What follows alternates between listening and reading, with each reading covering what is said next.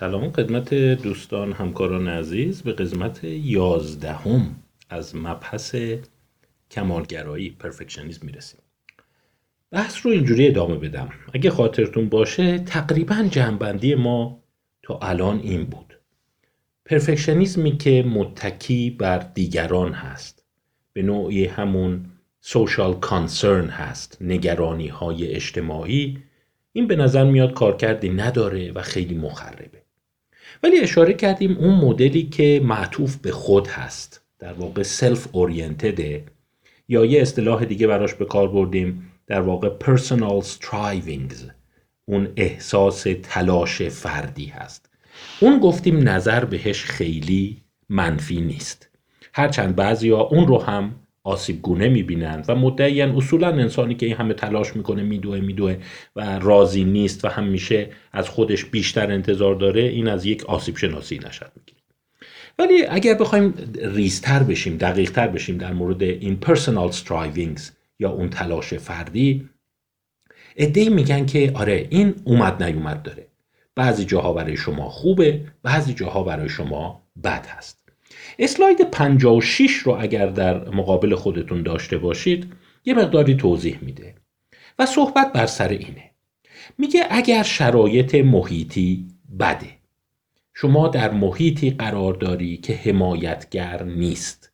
فشار زیاده استرس زیاده ناملایمات دیگران زیاده. این پرفکشنیزم شخصی و معطوف به خود هم مخرب در میاد. و در واقع اگر شما همین رو هم نداشتی باز زندگی راحت تر بود. برای اینکه اینجوری هست. وقتی دیگران حمایتت نمی‌کنن همش مجبوری بجنگی. علاوه بر اینکه با محیط بیرون داری میجنگی با خودت هم باید بجنگی. یادتون هست؟ گفتیم اون دیالوگ با خویشتن در واقع اون self-critical dialogue اون دیالوگ سرزنش آمیز با خویشتن وجود داره. بالاخره در نوع personal striving هم وجود داره و مانع رشد و تعالی میشه. اما چیزی که این عده میگن اینه. میگن اگر شرایط خوب بود شما در شرایط supportive قرار داشتی. یعنی چی؟ یعنی شرایط حمایتگر. خانواده گرمی داری کانون خانوادت خوبه. کانون شغلیت خیلی خوبه. دیگران به نوعی نه تنها مزاحمت نیستند بلکه ازت حمایت می‌کنند. اون موقع اونهایی که personal striving دارن جلو میافتند پس می‌بینی این personal striving در شرایط اجتماعات اقتصاد جامعه و محیط کاری خوب باعث درخشندگی شما میشه. ولی وقتی اوضاع بیریخ میشه اوضاع به هم میریزه شما دیگه نمی‌تونی اون استاندارد رو نگه داری و افول می‌کنی. پس این اسلاید 58 شاید یه مقداری گویا باشه. پس پرفکشنیزم من اگر حتی از نوع معطوف به خود باشه به دردم می‌خوره یا نه جوابش اینه که بستگی داره تو چه محیطی باشی. در محیط های حمایتگر آره خیلی به نفت میفته و جلو میفتی. حالا چرا این گونه هست؟ من فکر می‌کنم که یه مقداری باید اسلاید های بعدی رو هم نگاه کنیم. بیایم ببینیم دیگه چه کشفیاتی وجود داره. قبل از اینی که بخوایم به عمق مطلب بپردازیم. اسلاید 59 اومدن باز پرفکشنیستیک کانسرن اون مدل معطوف به در واقع نظر و دیدگاه دیگران اونی که تجویز شده توسط محیط رو بررسی کردند. دیدن این نوع تقریبا با خلق مثبت رابطه منفی داره. یعنی هر چقدر شما به دیدگاه دیگران بیشتر در واقع حساس باشی خلق مثبتت پازیتیو افکتد اون احساس شادی شادابی انرژی برونگراییت کم میشه. یه اتفاق دیگه هم برات میفته. میگن رابطه معکوسی داره با روی کرده آینده محور. Future Orientation. Future Orientation جز یکی از دستاوردهای خیلی مهم ذهنه.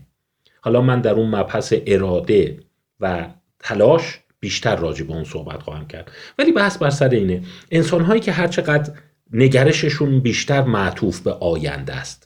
و برای آینده برنامه ریزی می کنند انسان که شادابی بیشتری دارند انرژی و اراده بیشتری دارن و موفقیت بیشتری خواهند داشت.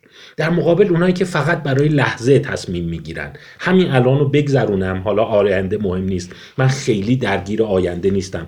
دقیقه به دقیقه فقط می‌خوام همین الان بگذره. همین الان خلاص شم. همین الان مشکلم حل شه. برای همین الانم برنامه ریزی می‌کنم. اینا در واقع میشه اونهایی که future orientation ندارند و جالبه دیدن اونایی که نوع perfectionism وابسته به اجتماع رو دارند future orientation خیلی کمی دارند. خب حالا از روی هر دو تای اینا شما می‌تونید نتیجه بگیری که اینا به سلامت انسان آسیب می‌زنه دیگه. مثلا اگر شما future orientation داشته باشی رویکرد آینده محور داشته باشی برای سلامت خودت ارزش قائلی. الان سیگار نمی‌کشی. چون می‌دونی سی سال دیگه عوارضش رو خواهی دید. ولی اگر شما روی کرده آینده محور نداشته باشی رفتارهای تکانه‌ای برات خیلی مهم نیست و انجام میدی. تغذیت خوب نیست ورزش نمی کنی سیگار می‌کشی و فرضت بر اینه که خب الان که عوارضی نداره. پس می‌بینی خیلی از اونایی که معتاد میشن می‌تونی بفهمیم که چرا بعضیشون میگن من کمالگرام. آره از نوع کمالگرای متعالی نیستی. از نوع کمالگرای تجویز اجتماع هستی که این حالت رو داره.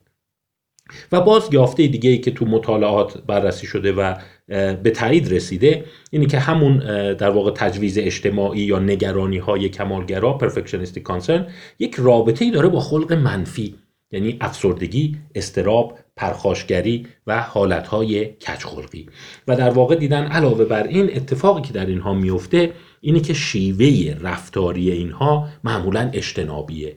برای اینی که خیت نشند برای اینی که در محک آزمایش قرار نگیرند و اون کمالگرایشون خدشه پیدا نکنه از درگیر شدن در امور اجتناب می‌کنند. همیشه گریزانند. من نرم امتحان بدم. شاید خوب در نیومد. من سخنرانی نکنم. شاید خوب نباشه. من می‌خوام همیشه سخنرانیام عالی باشه.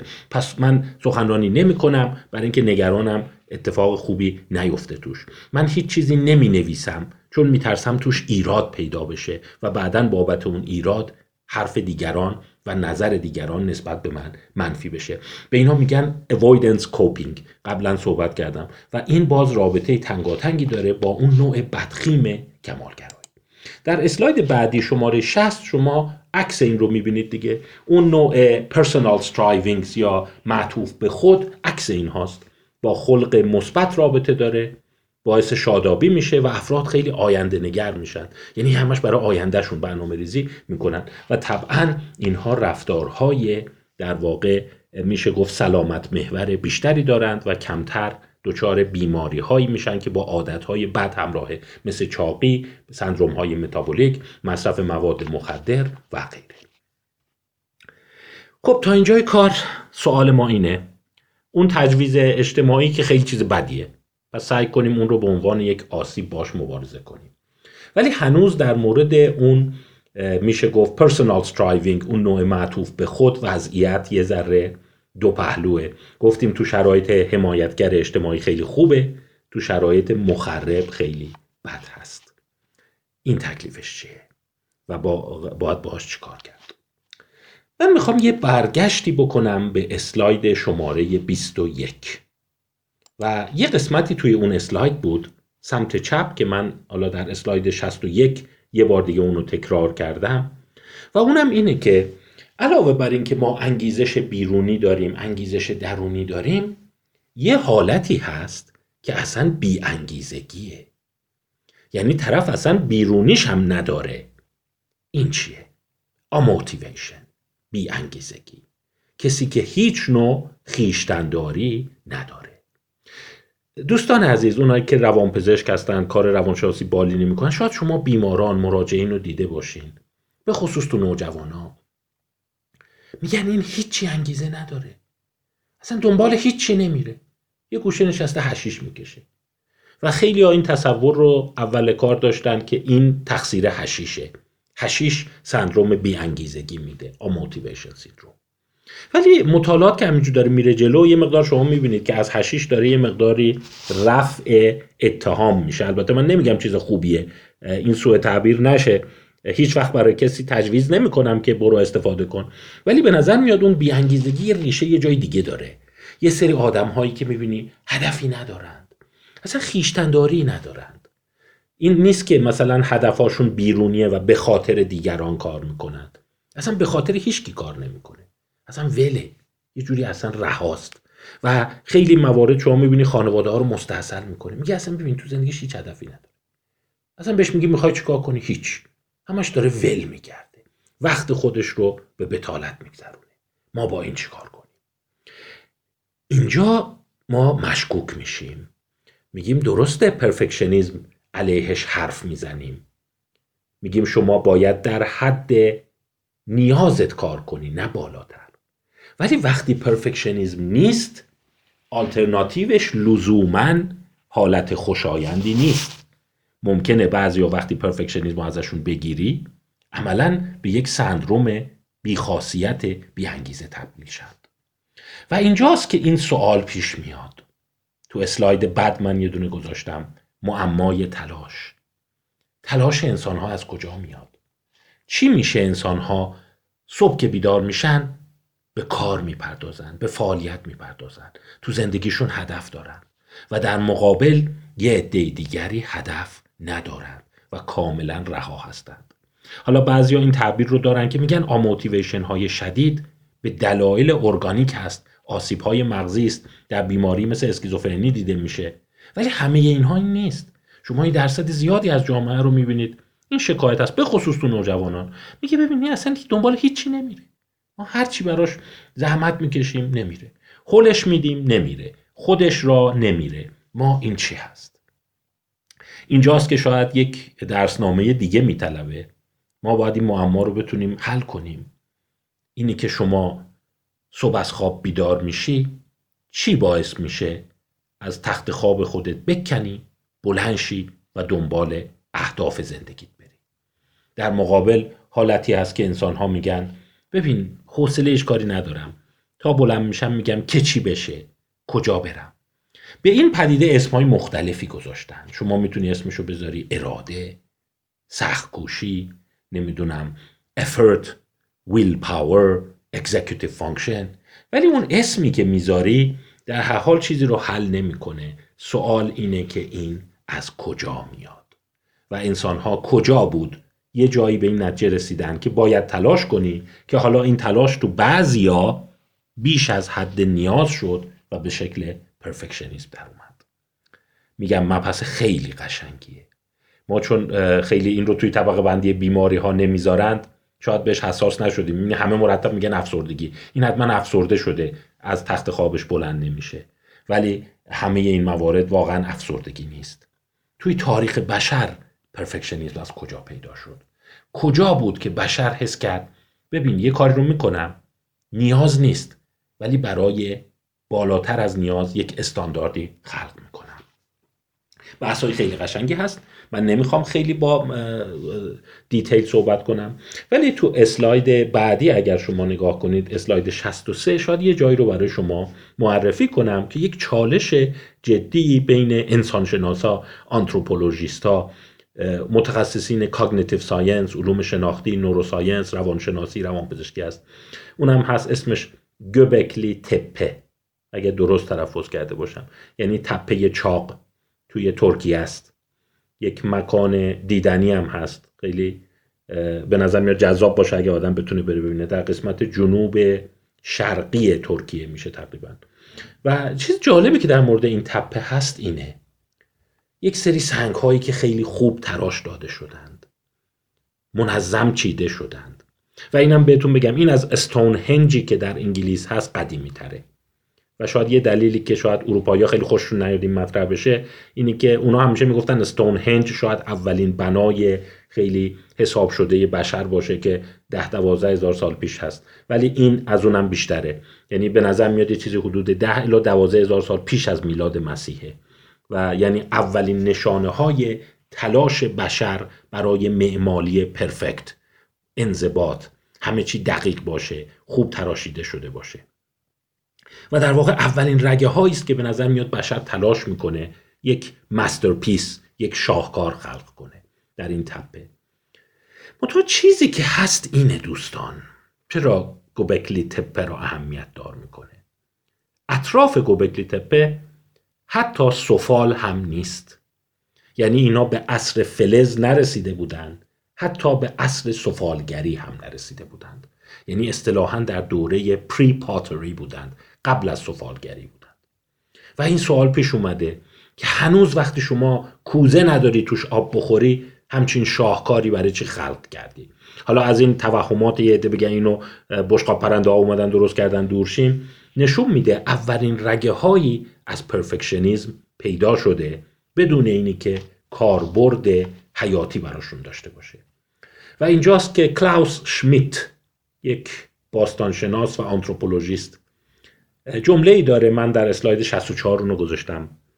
First came the temple then the city. اول معبد اومد بعد شهر اومد. همه اینجوری صحبت می‌کنن که میگن اول بشر شهرنشینی کرد شروع کرد خیابانسازی نمی‌دونم جاده ساخت ساختمون ساخت و بعد کم کم به عبادت پرداخت کد اخلاقی پیدا کرد به آین و مذهب و سنت رو آورد و تمدن شکل گرفت. کلاوس شمیت اونوری میگه. در واقع صحبتش اینه که اول یک سری باورهای مذهبی عقیدتی پیدا شد و بعد شهر ساخته شد. یعنی اول تمدن از روی شکلگیری اعتقاداتی بود که جنبه های مذهب ابتدایی و خیشتنداری از اونجا خلق شد.